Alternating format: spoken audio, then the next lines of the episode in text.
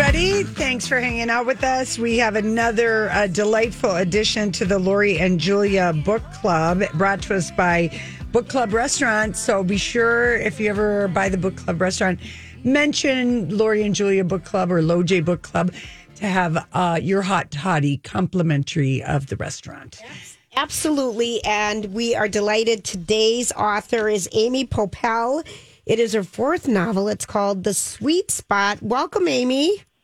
Hi, thank you so much for having me. And I want that hot toddy. I know. Doesn't that sound good? Sounds so good. Where are we calling you? I'm in New York City. Oh, awesome. Awesome. Okay, so this is the first book of yours that we've read. And I know that you have three under your belt. So give everybody the setup to the sweet spot. So this is a book that takes place in Greenwich Village in New York, which happens to be my neighborhood. And it's a book about three women who have really every reason to despise each other, although they've never met. And yet they end up bonding over many things, one of which is a baby that belongs to absolutely none of them. It, And it's this- a comedy. it- it is a comedy, and it's you know I was I read it on my honeymoon, and I just was so delighted. I read it in a day, and it's just such a fun. You have such a clever way of writing and weaving it all together, and it all kind of starts out with one big misunderstanding that just spins out of control.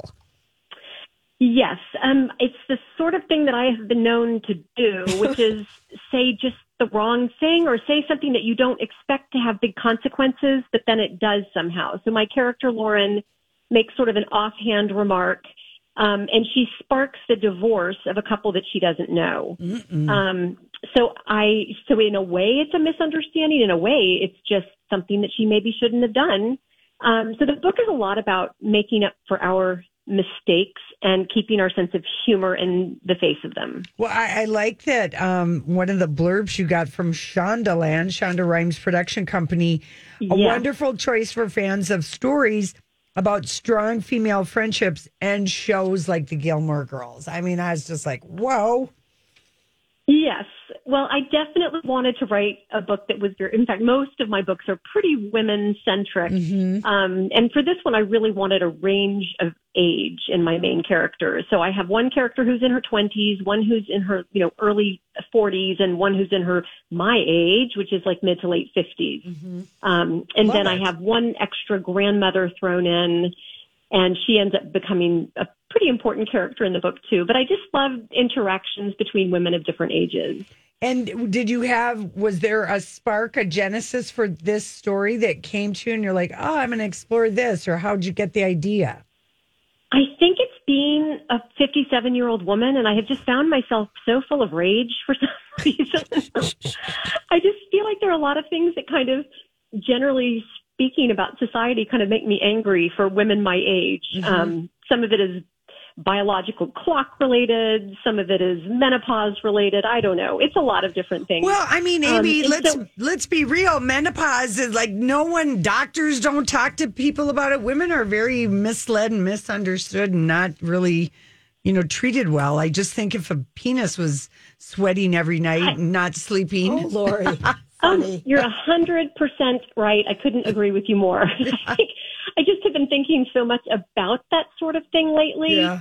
Um, and I wanted to write a book where one character was very angry because first of all, I think anger is a lot of fun as a as a, an emotion to explore. I just think anger can but like quickly bring about humor, but I also it's something that I also take seriously.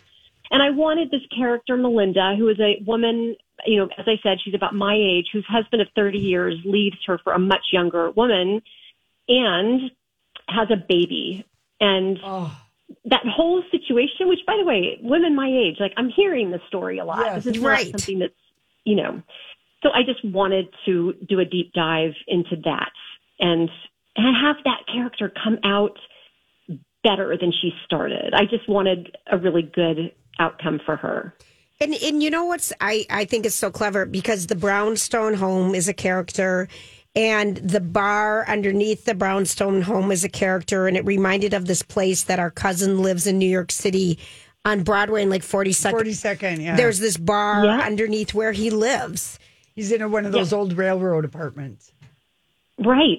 Mm-hmm. Well, those are just all over my neighborhood. I lived here for about 15 years and I do not live in a brownstone. I live in a big NYU high rise. Okay. Um, because my husband's on the faculty here. Okay. So I'm about three blocks from Washington Square Park and I walk around there all the time and I just stare at those brownstones and wonder what is going on in there and is it pretty on the inside? Is it dark? What's the backyard? Because you know these houses have these Yes. yards between the two, you know, this set of houses on the opposite street.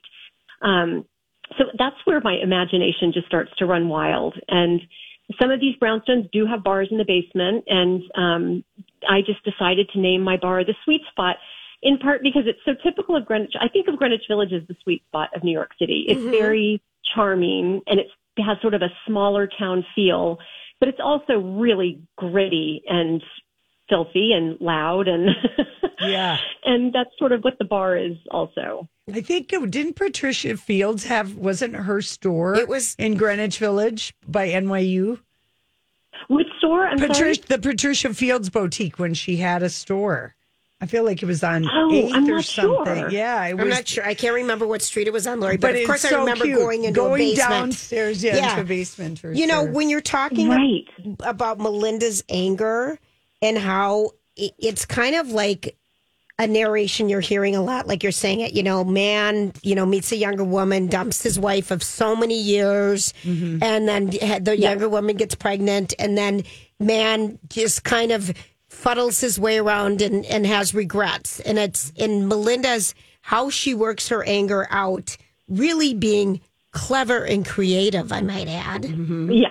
She's very, she owns it yeah. To a point that you're Well, like, and- she did that. Yeah, I, and I love that she says to her soon-to-be ex-husband, "I hope you know that you will never sleep again for the rest of your entire life." Yeah. And I think she actually means the rest of his life. He's Yeah. seventy plus. It, it would be like um, it would be like if you, you know, just said to somebody, you know, I'll haunt your you know what, your rock for the rest of your life. Mm-hmm. You'll never have a proper heart on again. Right. I mean, that's what Yeah. you hope. You want to put a spell. You're like so pissed. Yes. Well, I think as I think Melinda says at one point that all men over fifty should be castrated or something. Something like she did. Yeah. Yeah, yeah. I, I do think it's Very um, funny. there's just a lot to talk about wi- about that phenomenon of these sort of older men becoming fathers, and should they? And Yeah.